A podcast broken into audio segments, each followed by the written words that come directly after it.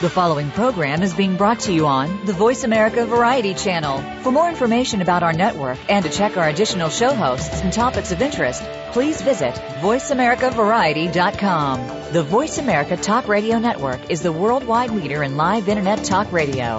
Visit VoiceAmerica.com. The views and ideas expressed on the following program are strictly those of the host or guests and do not necessarily reflect the views and ideas held by the Voice America Talk Radio Network, its staff, and management. Welcome to Disability Matters with your host, Joyce Bender. All comments, views, and opinions expressed on this show are solely those of the host, guest, and callers. Now, the host of Disability Matters, here's Joyce Bender. Hey, welcome to the show, everyone. And once again, it's National Disability Employment Awareness Month.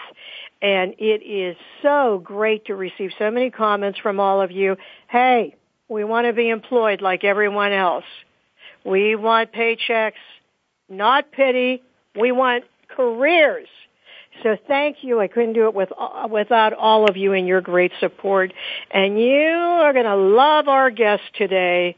I know I do. I really do. And I feel we are so blessed to have him right here in Pittsburgh, Pennsylvania.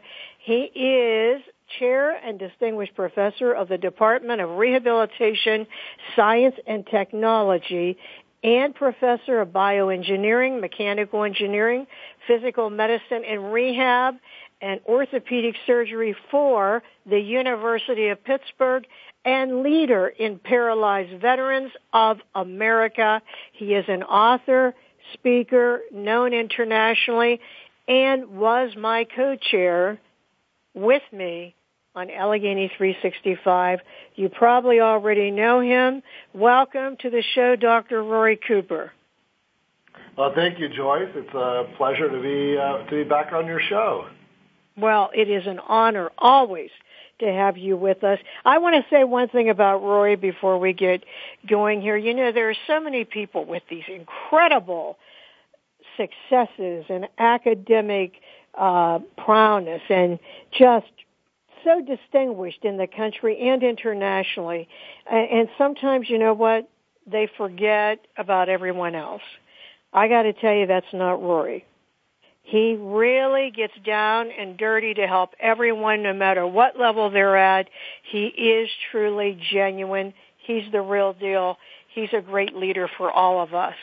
And Rory, you are such a great professor and have such a distinguished career at the University of Pittsburgh. How about if you tell our listeners about what you, what you have done at Pitt? Okay, I'll give it a try. Um, well, I chair the Department of Rehabilitation Science and Technology at the University of Pittsburgh, as well as direct the Human Engineering Research Laboratories, which is one of the VA's Center of Excellence for Rehabilitation Research and Development. And uh, my own research is primarily in developing assistive technology to help people with disabilities to fully participate in society. But our um, our programs offer uh, research programs, uh, academic training programs, and uh, and clinical services as well. Joyce, as you know, my wife Rosie, who makes a, lot of my work possible, is the director of the Center for Assistive Technology for the University of Pittsburgh and for UPMC Health System. And she actually helps keep me quite grounded by seeing over 3,000 clients each year for their assistive technology needs. Uh, we have about 200 students in our program uh, pursuing degrees in either physician assistance or rehabilitation counseling, prosthetics and orthotics, um, or rehabilitation technology or disability studies. As such, we have a, a broad and talented group of faculty. There's about 30 of us, and um, they represent the disciplines of physical, occupational therapy, rehabilitation counseling, psychology, political science, orthotics, prosthetics, physician assistance, and engineering. And uh, we work closely with the Department of Physical Medicine and Rehab at the University of Pittsburgh as well. And of course, we are uh, uh, closely associated with the Department of Veterans Affairs. And uh, one of the probably unique things about about our VA center and our department is that we have a high percentage of of people with disabilities who are on the faculty and staff and are are also students doing research because uh, there's really no better way to do research or to teach than uh, to do it in an inclusive manner. People with disabilities are at the core of everything we do. They're a big part of our, our success. And uh, so we uh, encourage them to prefer, pro, pursue professional degrees, and uh, we, we try to keep the very best to be, uh, to be on our faculty.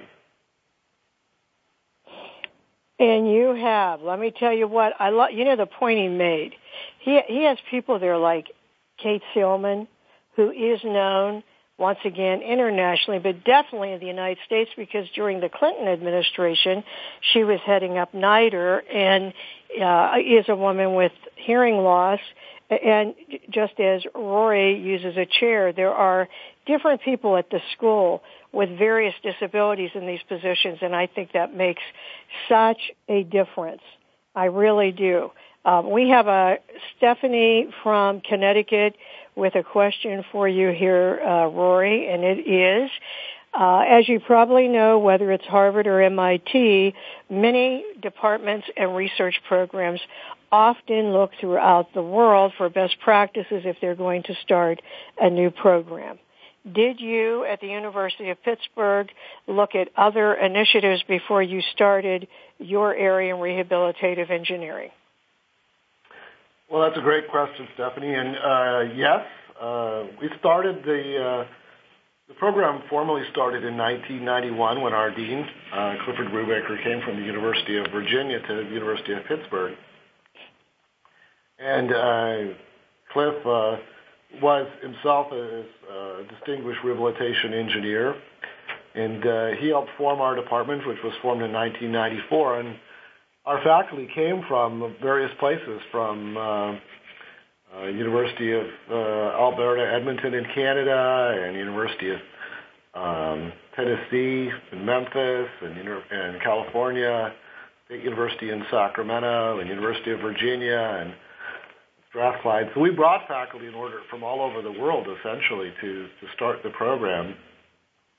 And the, so we brought those experiences from the the, uh, the various programs we had come from, as well as we looked at other prominent programs in the United States and around the world. And indeed, we still do that today, and we have collaborations through friends and actually now through alumni with uh, Brazil, Colombia, Mexico, uh, the UK, um, several countries in Europe, China, Korea, Japan, Australia, and uh, and what's great about it is our we have students uh, from around the world, as well as actually several faculty from uh, international faculty as well. We still uh, maintain that practice of looking at what are the uh, best programs around the world and trying to collaborate with them and um, and assimilate their their good ideas into our program. And it's so funny you're talking about this, I'm going to move this question up from an Indira uh, in the state of Washington, and the question is, uh, could you share with us what your division is doing, your department, with other third world developing countries? I realize education is key in your area. However, if individuals in those countries do not have access even to a wheelchair, I'm wondering how you do this. That's a great question too. Uh, so uh, there are about uh, 70 million people in the world who need wheelchairs. And uh, wow. and unfortunately, 70 million. About, there's about 70 million people in the world that need wheelchairs, and there's um, only about 6 million wheelchairs produced each year an average wheelchair lasts about three years uh, on a worldwide basis. So one of the significant problems is uh, there aren't even enough wheelchairs produced. if you think a wheelchair lasts three years, you could only that's only 18 million wheelchairs produced in a three-year period. They can't even address the 70 million people who need them. We've been working um, really almost since our department was started. In, in, in some cases, like myself and Kate Seelman and others, even before we joined the department, that uh, in developing countries and working with the USAID and the World Health Organization and local programs. Uh, one of the great things is through our students, we have been able to make an impact in in India and Korea and Brazil and and Mexico, a little bit to a, a little lesser extent in um, in Africa. But uh, how we've helped is by developing uh, clinics in these areas, training students to go back to their home countries and help uh, provide services and manufacture technologies. We work with a, a number of uh, different organizations like uh, you know, Whirlwind Wheelchair out of San Francisco and and Motivate and um, a number of other uh, Free Wheelchair Mission and a number of other charitable organizations that also provide wheelchairs around the world. Um, and then we do a number of uh, educational programs. Uh, for matter of fact, in a couple of weeks, I will be traveling to India for the Indian Seating Symposium, which is being organized by by one of our alumni. And we hold international seating symposia in the United States, Canada, um, Europe, Asia, uh, in this case India, uh, as well as South America, where we bring expertise from around the world to help uh, uh, promote uh, better services and opportunities for people with disabilities by training both clinicians, uh, caregivers, and uh, and people with disabilities themselves. So it's, it's an important part of what we do. Uh, we also test and develop technologies for the developing world. Um, we've worked with like the Artificial Limbs of India Manufacturing Company on on wheelchair designs. We're currently working on a, um, a lightweight, low-cost power chair for developing countries and also a, uh, an ex- uh, uh, pediatric chair for developing countries as well. So that's something that's important to us as well. We understand our responsibility as being uh, fortunate to live in the United States to, to help individuals that live in uh, low-income countries to someday hopefully uh, have the same quality of life that we do. You know, that is tragic. Did I understand you right? Seven oh seventy million? Yes, you did. That's correct. Yeah, there's about 70 million people in the world.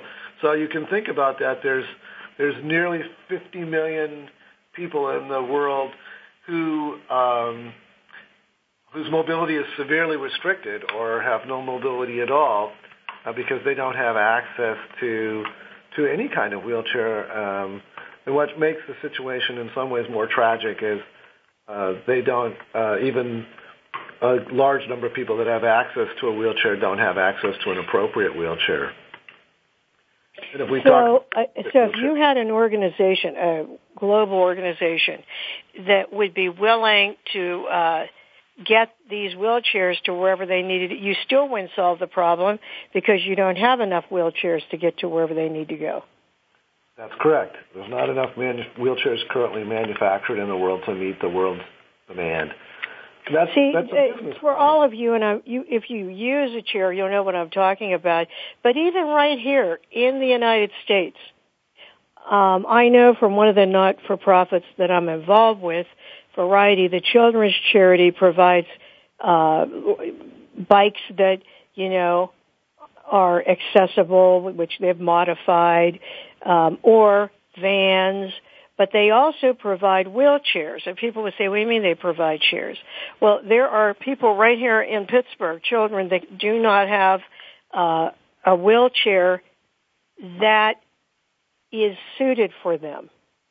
You know, because you have a chair at one age, as you grow older, you need another chair. So, you know, so if it's like that right here, I can't even imagine how it's like, what it's like in other parts of the world. Right, that's that was my point. When you talk about appropriate wheelchairs, the problem is even more severe because even in developing countries, I mean, in, in well-developed countries or high economic countries like the United States, there's a large number of people that don't have uh, access to appropriate wheelchairs or service delivery systems. Unbelievable.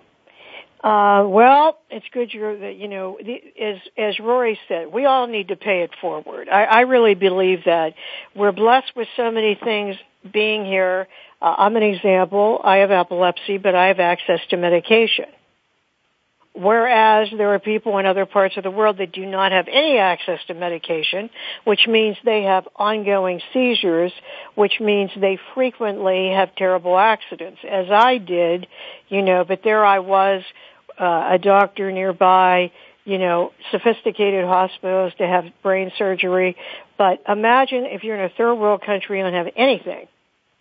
So, um, I always want to do everything I can for the Epilepsy Foundation and the local foundation, uh, but really for all people with disabilities, we have to remember that just having access to chairs or medication or uh, video relay, whatever it is, speech recognition software, uh, think what it's like for others. And Rory, since we're talking about global issues, at Pitt, how many international students graduate from your program? Um, that tends to vary, but our, our doctoral program is uh, pretty close to half of our doc, uh, our students are international students. Uh, same is true in rehabilitation technology. In the more clinical programs, uh, it's a lesser lesser percentage. But uh, overall, uh, we we probably um, graduate 10 to 20 of international students each year. Now, when they go back to their country, if they do go back to their country, how are they received? Here they have a PhD and, and yet a significant disability. How, how are they received? Uh, that's a good question. So when they, uh, so a large percentage of them do go back or wish to go back. Those with disabilities um, are uh, face significant challenges when they when they try to return home, and and many of them actually wind up coming back to the United States or staying in the United States. Um, although we have had some that have gone back and been very successful in uh, in changing the policies of their home home countries. The uh, I mean that's their the, the challenge is, that they go back and they're educated. I'll give you an example. We had uh, one of our students, Jyoti, she went back to India, and we worked with her to help create the Assistive Technology Center at the Indian Spinal Injury Centers.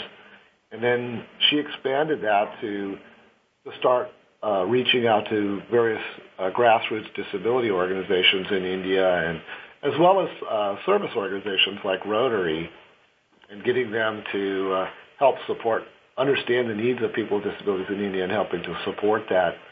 And through that, she was able to sort of create a matching fund to help people get get wheelchairs. So some of our students go back and are very successful. We had another student who went back to uh, to Russia, and she uh, was also advocating for a, a better uh, provision of services and higher quality wheelchairs in in uh, in Russia and in other former Soviet Union countries.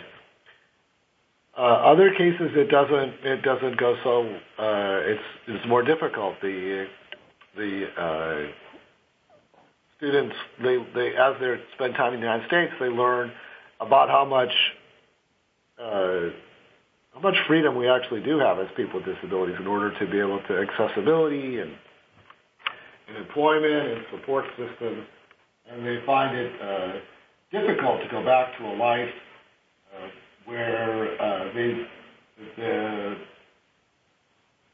environment is physically and socially less accessible, and they are much more dependent upon others. And so, in some of those cases, they stay here. Wow. Well, you know, it's so amazing what's going on, and I really admire those students that are going back to create change, but at the same time, I could understand why there are students that would not want to go back. Why I say that is if we have a problem in the United States with attitudinal barriers and people gaining employment. I cannot imagine what it's like in some of those countries. So, you know, my hat's off to Jody because that's an amazing accomplishment, um, you know, under those circumstances. But Rory, I am and have been and was so excited to co-chair with you Allegheny 365.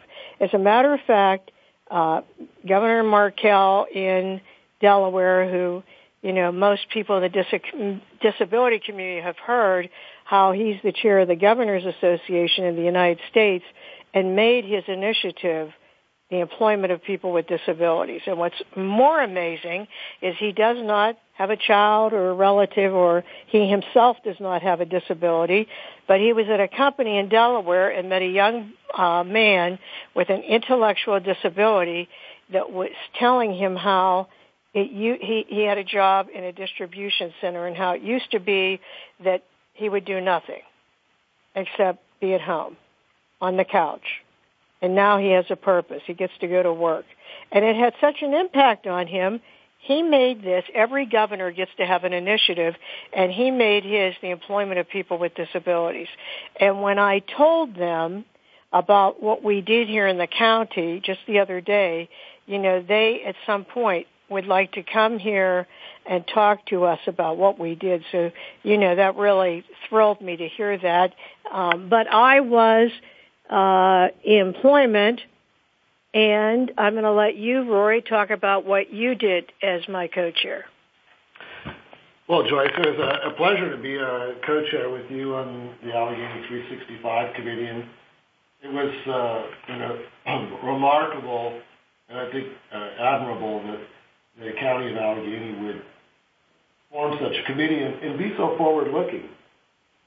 Uh, my role says you know, we split the uh, committee responsibilities into uh, sort of um, barriers to employment and then um, more or less uh, physical barriers as well. And so the the, the, the responsibilities that I assumed were for the uh, identifying um, I guess physical communication uh, and other barriers uh, to um, receiving services and employment in Allegheny. We looked at things like um, physical access, ramps and doorways and elevators and that sort of thing. Uh, but we also looked at signage. We looked at information access, websites, uh, knowledge among staff, there was, of course, as you know, there was a lot of overlapping uh, areas as well because uh, it, you, in order, you have to know about a job and you have to be able to get to a job in order to be able to hold a job. And that was, uh, uh, of course, related to that as well. And that uh, I think we both concluded that the committee as a whole, I guess, concluded that uh, there needed to be a champion within our county government for that as well. So, of course, one of our recommendations was an Office of Employment, Accessibility, and Inclusion within our uh, county executive's office. And um, I think we try to be very concrete, uh, looking at historically what had been done, uh, but there were certainly some uh, gaps. Uh, uh, city up in the northeast, uh, we, uh, for example, we've experienced some pretty hefty snowstorms in recent years, and so that gave us uh, exposed us to needs for our emergency management plans. Uh, we um, looked at things that as how the county was doing and implementing ADA standards, and in some cases, how can we go beyond ADA standards? One of the challenges with the ADA and the access guidelines they are only updated uh, periodically, and sometimes uh, challenges are, overlooked or not fully understood at the time the guidelines come out, or new challenges can arise in the meantime. And so looking at things that might help facilitate further access. Well, you already mentioned your group came up with the directive um, of having an office in the county on accessibility. What were a couple of the other major directives? Well, a couple of the other ones was the uh, had to have the executive director identify specific goals and time frames to increasing the hiring of individuals with disabilities. Uh, you know, much like the uh, president's executive order of hiring uh, people with disabilities in the federal government, uh, we can achieve more uh, on addressing the high unemployment among people with disabilities uh, through um, county and municipal government as well. So, of course, that was one of our items. And naturally, we have to increase employment within the private sector as well. Um, we also felt it was important to develop and implement a comprehensive training plan for employees with respect to the Americans with Disabilities Act because it's not only physical barriers, but there are attitudinal and social barriers that are sometimes greater hurdles to employment and full integration of people with disabilities than physical barriers. And oftentimes we think, when we think of, of ADA uh, and other civil rights legislation, we think of removing some of those uh, physical or communication barriers, but um, it's not easy and then I would argue it's probably impossible with legislation to change people's attitudes. And the only way that we can really do that is by uh, by training and by having more people with disabilities in the workforce, so that people's perceptions of people with disabilities um, change and become uh, more accurate in the fact that uh, we make good employees uh, and we are like other people, and that uh, we all have a lot more in common than we have uh, differences. You know, I love that one that one thing you said, Rory. I tell people that all the time. Training, uh, seminars, all these things are good. But it will not change the work face of America until you have people with disabilities working at the company or agency or school, whatever it is. That's, it's just like for women and people of color, it wasn't until people were working side by side that you really started to see change. Because even this morning when I spoke here in Pittsburgh to a corporation and asked, what do you think is the number one barrier? They said fear. I said, of what? I don't know, just fear. And I said, well, that fear is either based on I don't understand this, so it bothers me, or oh no, is that that woman had a seizure? Is that going to be me? I mean, I, you know, I can't figure out exactly what it is, but that barrier won't come down until you're working with people uh, side by side and see, as Rory said, they have more in common with you than different from you. So I I agree with you com- completely about that. Um, we're going to take a short break right now, and then we'll come back with Rory. If you just joined us, we are talking to Dr. Rory Cooper from the University of Pittsburgh. This is Joyce Bender, America's Voice, where disability matters at voiceamerica.com. Don't go away. We'll be right back. Talk, talk, talk. That's all we do is talk. If you'd like to talk, call us toll free right now at 1 866 472 5787. 1 866 472 5787. That's it. That's it. VoiceAmerica.com. Each week, Jimmy Gould brings you the stories and the people that you want to hear about. Tune in to A Current Life to hear about the journey to success, how our guests became the people they are today, and the highs and lows they experienced along the way. Each hour will leave you inspired and entertained as Jimmy gets up close and personal with every week's guest and shares ideas you can identify with and apply to your own life. A Current Life with Jimmy Gould airs Fridays at 3 p.m. Eastern Time, noon Pacific Time on the Voice America Variety Channel. Tune in to the Hoffman Connection for inspiration, a life of passion and purpose. Hosts Raz Ingrasci and Ed McClune will bring you ways to remove the blocks in your life that are holding you back. Along with their guest experts, Raz and Ed will use their experience and expertise to help you learn to get closer to what matters to you most. And by doing so, improve your life and the lives of others. The Hoffman Connection can be heard live every Tuesday at 4 p.m. Pacific Time, 7 p.m. Eastern Time on the Voice America Variety Channel. Hi. I'm Greg Grunberg from the TV show Heroes. One of my personal heroes is my son, who, like more than 3 million Americans, has epilepsy. When someone with epilepsy is having a seizure, their brain is temporarily producing more electricity than their body can handle. They can shake or stare or fall down. They can also even briefly lose consciousness. If you see someone having a seizure, please make sure they're comfortable and safe. And within a few minutes or less, the electrical overload will stop and they will be okay. To learn more, visit epilepsyfoundation.org. Thank you the Internet's number one talk station. Number one talk station. VoiceAmerica.com. If you have a question or comment, call in toll free at 1 866 472 5788. Now, please welcome back the host of Disability Matters. Here's Joyce Bender. Hey, welcome back and welcome to National Disability Employment Awareness Month, which by the way, if it would be up to me, I'd change that name to National Disability Employment Month. Forget about that awareness part. Um, but welcome, welcome. We have as our guest today Dr. Rory Cooper from the University of Pittsburgh. And before I go further, I wanted to mention to you that next week or the week after, we are going to try to have someone from the White House on the show talking about Disability Employment Month and some of these other issues. So make sure you stay tuned. It is going to be amazing. Um, as it is right now with Rory Cooper, who we were just talking about Allegheny 365.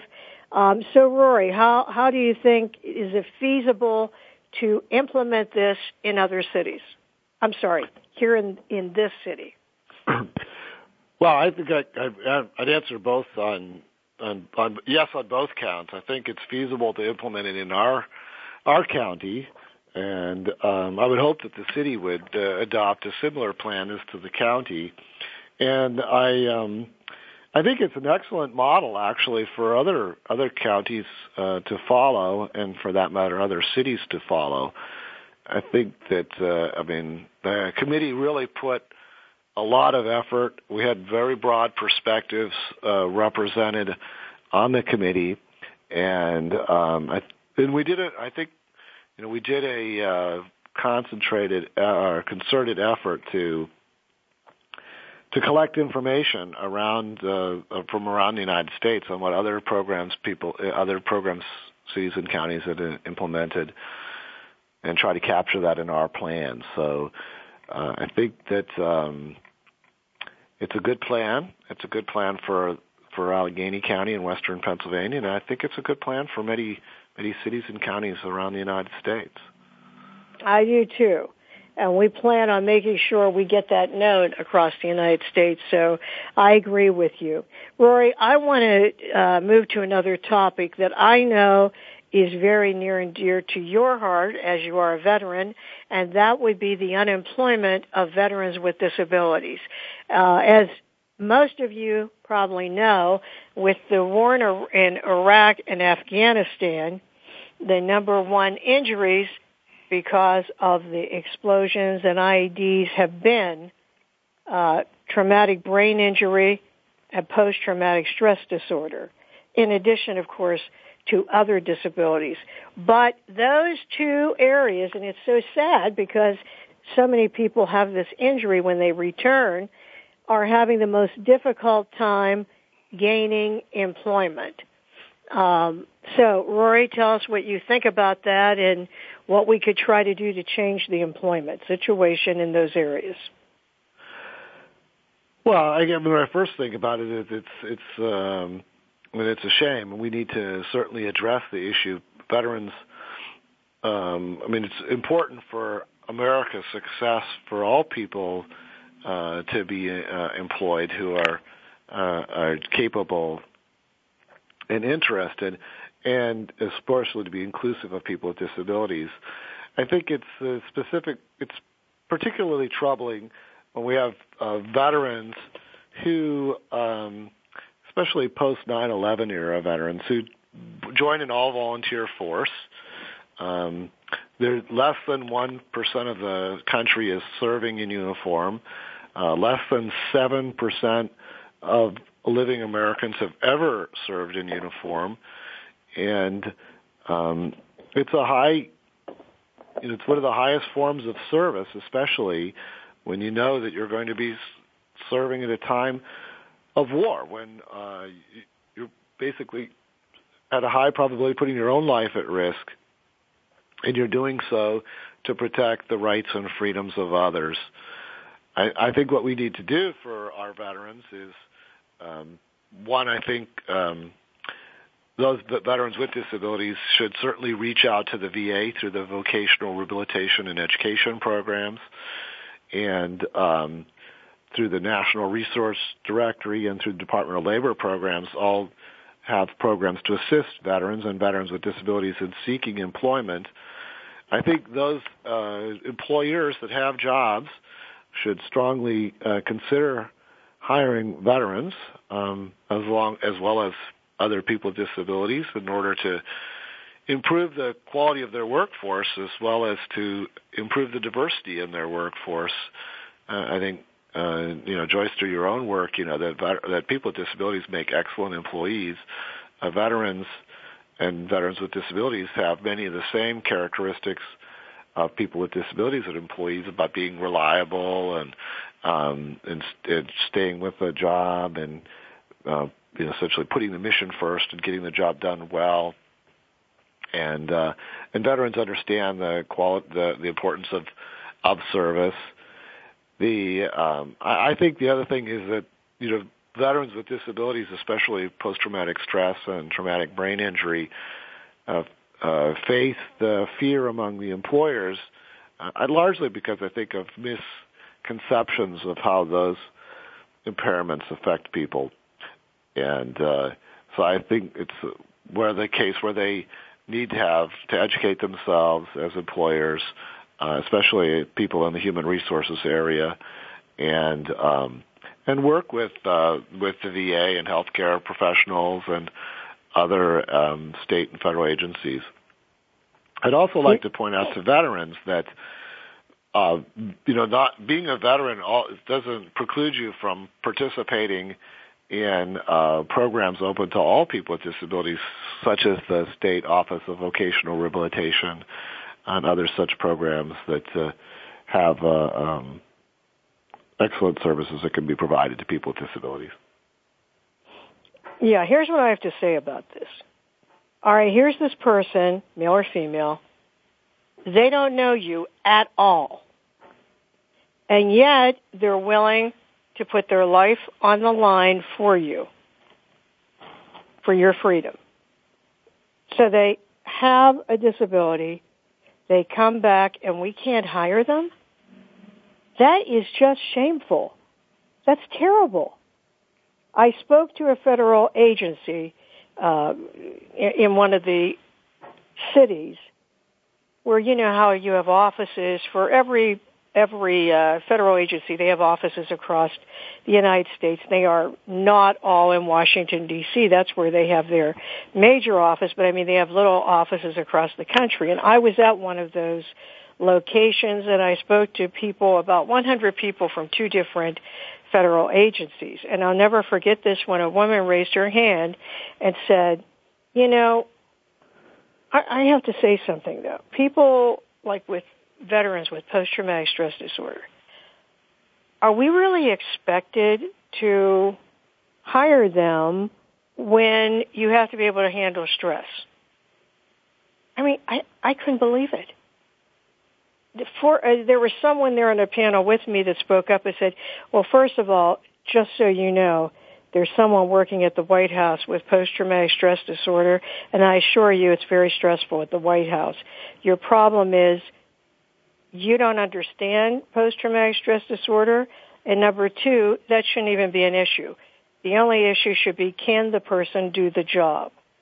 And I say to you, you don't understand post-traumatic stress disorder, just as you don't understand bipolar uh, disorder or epilepsy or many other, you know, disabilities of this nature. You have to make an accommodation and give the person a chance. But what do you think about that, Rory? Well, I think you're you're right on target. The it, I guess goes back to sort of earlier conversation. It's it's a lot of times it's people's misperceptions and misunderstandings. So they're they're both you know somewhat uneducated and they're also um, inexperienced in working with people with disabilities, including post-traumatic stress or TBI or like I said bipolar or or epilepsy and a number of those conditions. So people sort of project how they think those conditions would affect them, or they have some, you know, very limited and perhaps incorrect understanding. And so there's only only only a couple ways to fix that, and that's to provide uh, training to employers about people with disabilities, including veterans with disabilities, training to people with disabilities, including veterans with disabilities, so that they are employable, they have the job skills needed and then placing people uh, in jobs so that you have people with and without disabilities working side by side. Just like you said, with uh, you know the attitudes towards women in the workplace didn't start to change until there were more women in the workplace, or or people of color in the workplace. And and our our problem, by and large, for people with disabilities, is that there are not enough of us in uh, education. Uh, there are not enough of us in the workplace. And so right. uh, we, you know, we have to really push hard uh, to get both people with disabilities to continue to seek the job skills to become employable and employers to hire them. And not only hire them, but retain them and promote them as well, right? Because you can't really make progress. I mean, I think the greatest impact that a person with a disability can have on an employment setting is uh, to be promoted to a, a position of authority uh, or and responsibility uh, where people are reporting to them. That if you want to see attitudes change, is is when the person with the disability themselves is is the boss. Oh, that is so true because I ever, you know, I started Bender in 1995 and every time I hire someone and then find them employment in another company, I always tell them, remember, my goal is not just to find you employment. My goal is for you to move up into uh, management and then you hire other people with disabilities. That's my goal. Because people with disabilities, they need to be assimilated into the workforce, but they need to move up in their career, just as you said, Rory, if you want to really see change. I mean, there was a time when, what would you hear? You know, those women, they're just taking men's jobs. And then African Americans, you know, they're taking uh, our father or uncle's jobs. And so I haven't heard this yet about us. You know why? There hasn't been enforcement to get us hired. But I'm sure if 503 is enforced, that we'll be hearing that next. But you know what? I'd be happy to hear that because that would mean we were being noticed and hired and employed. So, Rory, we have a lot of veterans that listen to this show, specifically with disabilities. Do you have any message you would like to uh, uh, extend to them? Well, first, I'd like to you know say thank you for your service and and for your uh, your your patriotism and your commitment to America and and for all that you've done to to protect our our freedom and our way of life and to be ambassadors for the United States around the world. I'd also like to encourage them to to uh, just you know hang in there, support each other, and seek employment. Uh, I think that's a uh, employment is in many ways the key to a uh, to a successful life, uh, or at least a key component of having a successful life. And not to forget about uh, education. And we have the post 9/11 GI Bill, which is a a, a, a wonderful opportunity. I think it's it's really only second to the uh, the post World War II GI Bill, and we saw how that changed the face of America. It actually even at that time had a significant uh, impact on employment of of veterans with disabilities. It led to many key pieces of legislation, like the Rehab Act of 1973 and the Americans with Disability Act. And so, you know, we have a program at, at University of Pittsburgh uh, called Elevate Experiential Learning for Veterans in Engineering and Assistive Technology. Uh, we also, and there's uh, other several programs around the country supporting veterans uh, with support from the National Science Foundation and the Department of Veterans Affairs. Many universities are now creating offices for um, veterans on campus. Uh, University of Pittsburgh has one of those, and Student Veterans of America is doing a great thing. And so I would encourage. Um, obviously, I have education helped me personally. I I was an enlisted soldier when I was injured, and I so I received all of my education post injury. And um, I think having an education improves your opportunities uh, for employment and it will improve your opportunities for greater lifetime income. And so if you do want to move up into company education is, is certainly a way to do that. Um, if, you know, if a four-year degree or an advanced degree is, is not your uh, cup of tea, um, there's certainly a number of job training programs that are excellent out there, and um, I would certainly explore them and take advantage of them. But um, you, uh, I think veterans have a tremendous amount to contribute to America. Uh, the, that's evidenced by their um, selfless service in joining the military, becoming a part of that brotherhood and sisterhood. And I think that they have tremendous potential to um, to help keep America a, a vibrant uh, country and a, and, a, and a beacon of hope for many people around the world. Right, and I'm going to tell you, I have interviewed veterans with disabilities that come back from the, this war that have said to me, I can't believe it. You know, I was in the in the military. I was in charge of you know purchasing or whatever it is, and I had all these people reporting to me. Now I go try to find employment, and people don't you know care about that, and they don't want to hire me.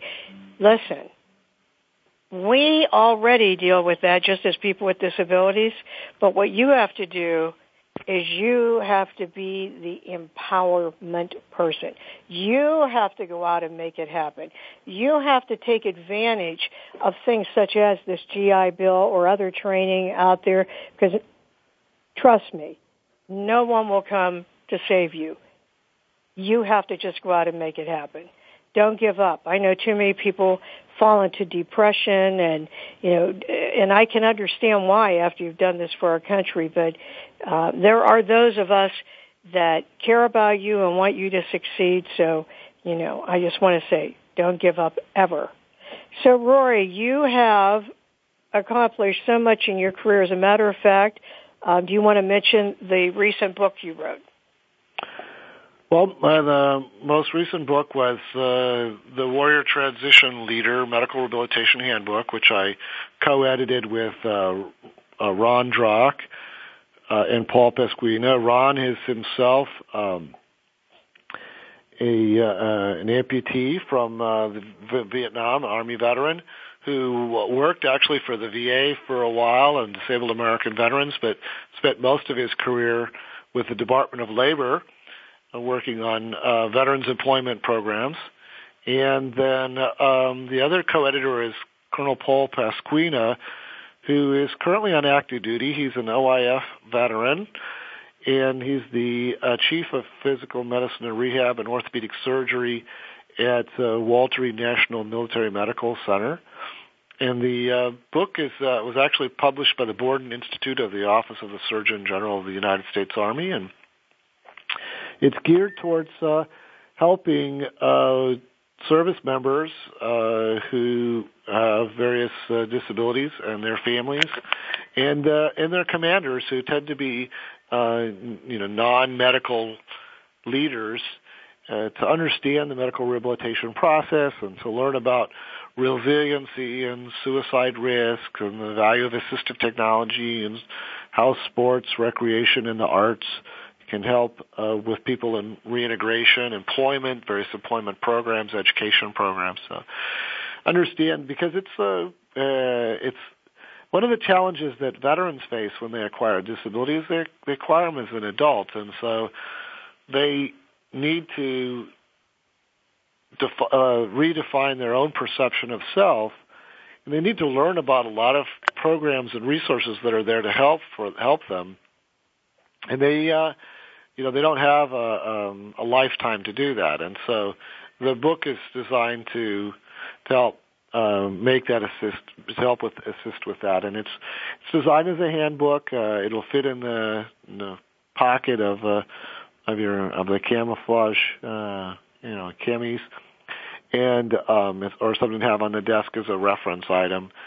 And uh, my understanding is that that, that uh, nearly 5,000 copies have been distributed to all branches of the service, and uh, and that it's uh, and, and I'm you know pleased that I've received a lot of positive comments from from uh, service members and families and commanders about how helpful they have found the book, and uh, it was an honor to to uh, contribute to to uh, fellow veterans and to our wounded, injured, and ill service members in that manner. Wow, congratulations to you, Rory. Just one of your many accomplishments. So there you go. Well, if you had to name one thing, what would you consider your greatest accomplishment?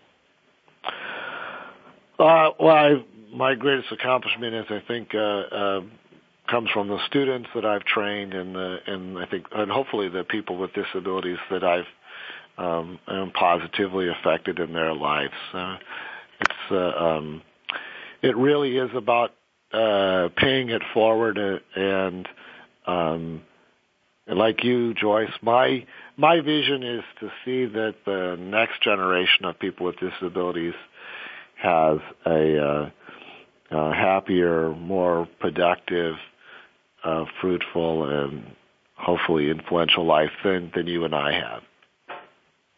Me too. Me too. That is my dream also. Well, Rory, uh, before I ask you this last question, I just want to say uh, we really are blessed to have you as one of our leaders. Uh, you're brilliant, but you also have passion. Uh, and, you know, I just admire you so much. So thank you for your service, not only to this country, but to all of us living with disabilities. Um, it really means a lot. You really are impacting lives every day. Well, thank you, Joyce. Uh, obviously, I feel the same about you. You're you're one of our uh, our great leaders as well. And um, I get one thing I'm I'm happy about is I'm optimistic that there are uh, I see uh, our young veterans with disabilities, uh, young students with disabilities, uh, and uh, have I'm optimistic that, that there's a bright future ahead for all of us, and that that there will be a, a workplace and communities where everyone truly belongs in the future. Me too. So, Rory, what message would you like to leave with our listeners today? Well, I guess uh, uh, two messages. Um, one of them is uh, support each other uh, whether you're a veteran or not, uh, a people with disability or not. Uh, uh, it's important for us to uh, respect each other, uh, work to understand each other, and to help as much other, much as possible, and um, and to and to keep up the fight. I mean, it's we it's uh, um, important for all of us to to uh, work to improve improve the world and improve the lives of people with disabilities and their families. Well, I can amen those messages. Um, and I want to thank you again, Rory, uh, for being with us. You know, we end every show with a quote from someone who has had an impact in all of our lives in one way or another. And, you know, I love this quote because it's sort of what Rory's talking about, which is to take action. The quote is, well done is better than well said. Benjamin Franklin. How true that is. Don't talk about it, hire someone. This is Joyce Bender, America's Voice, where disability matters at voiceamerica.com. Talk to you next week. Voice America would like to thank you for tuning in. Please join us next Tuesday at 11 a.m. Pacific Time for another installment of Disability Matters right here on the internet leader in talk radio, voiceamerica.com.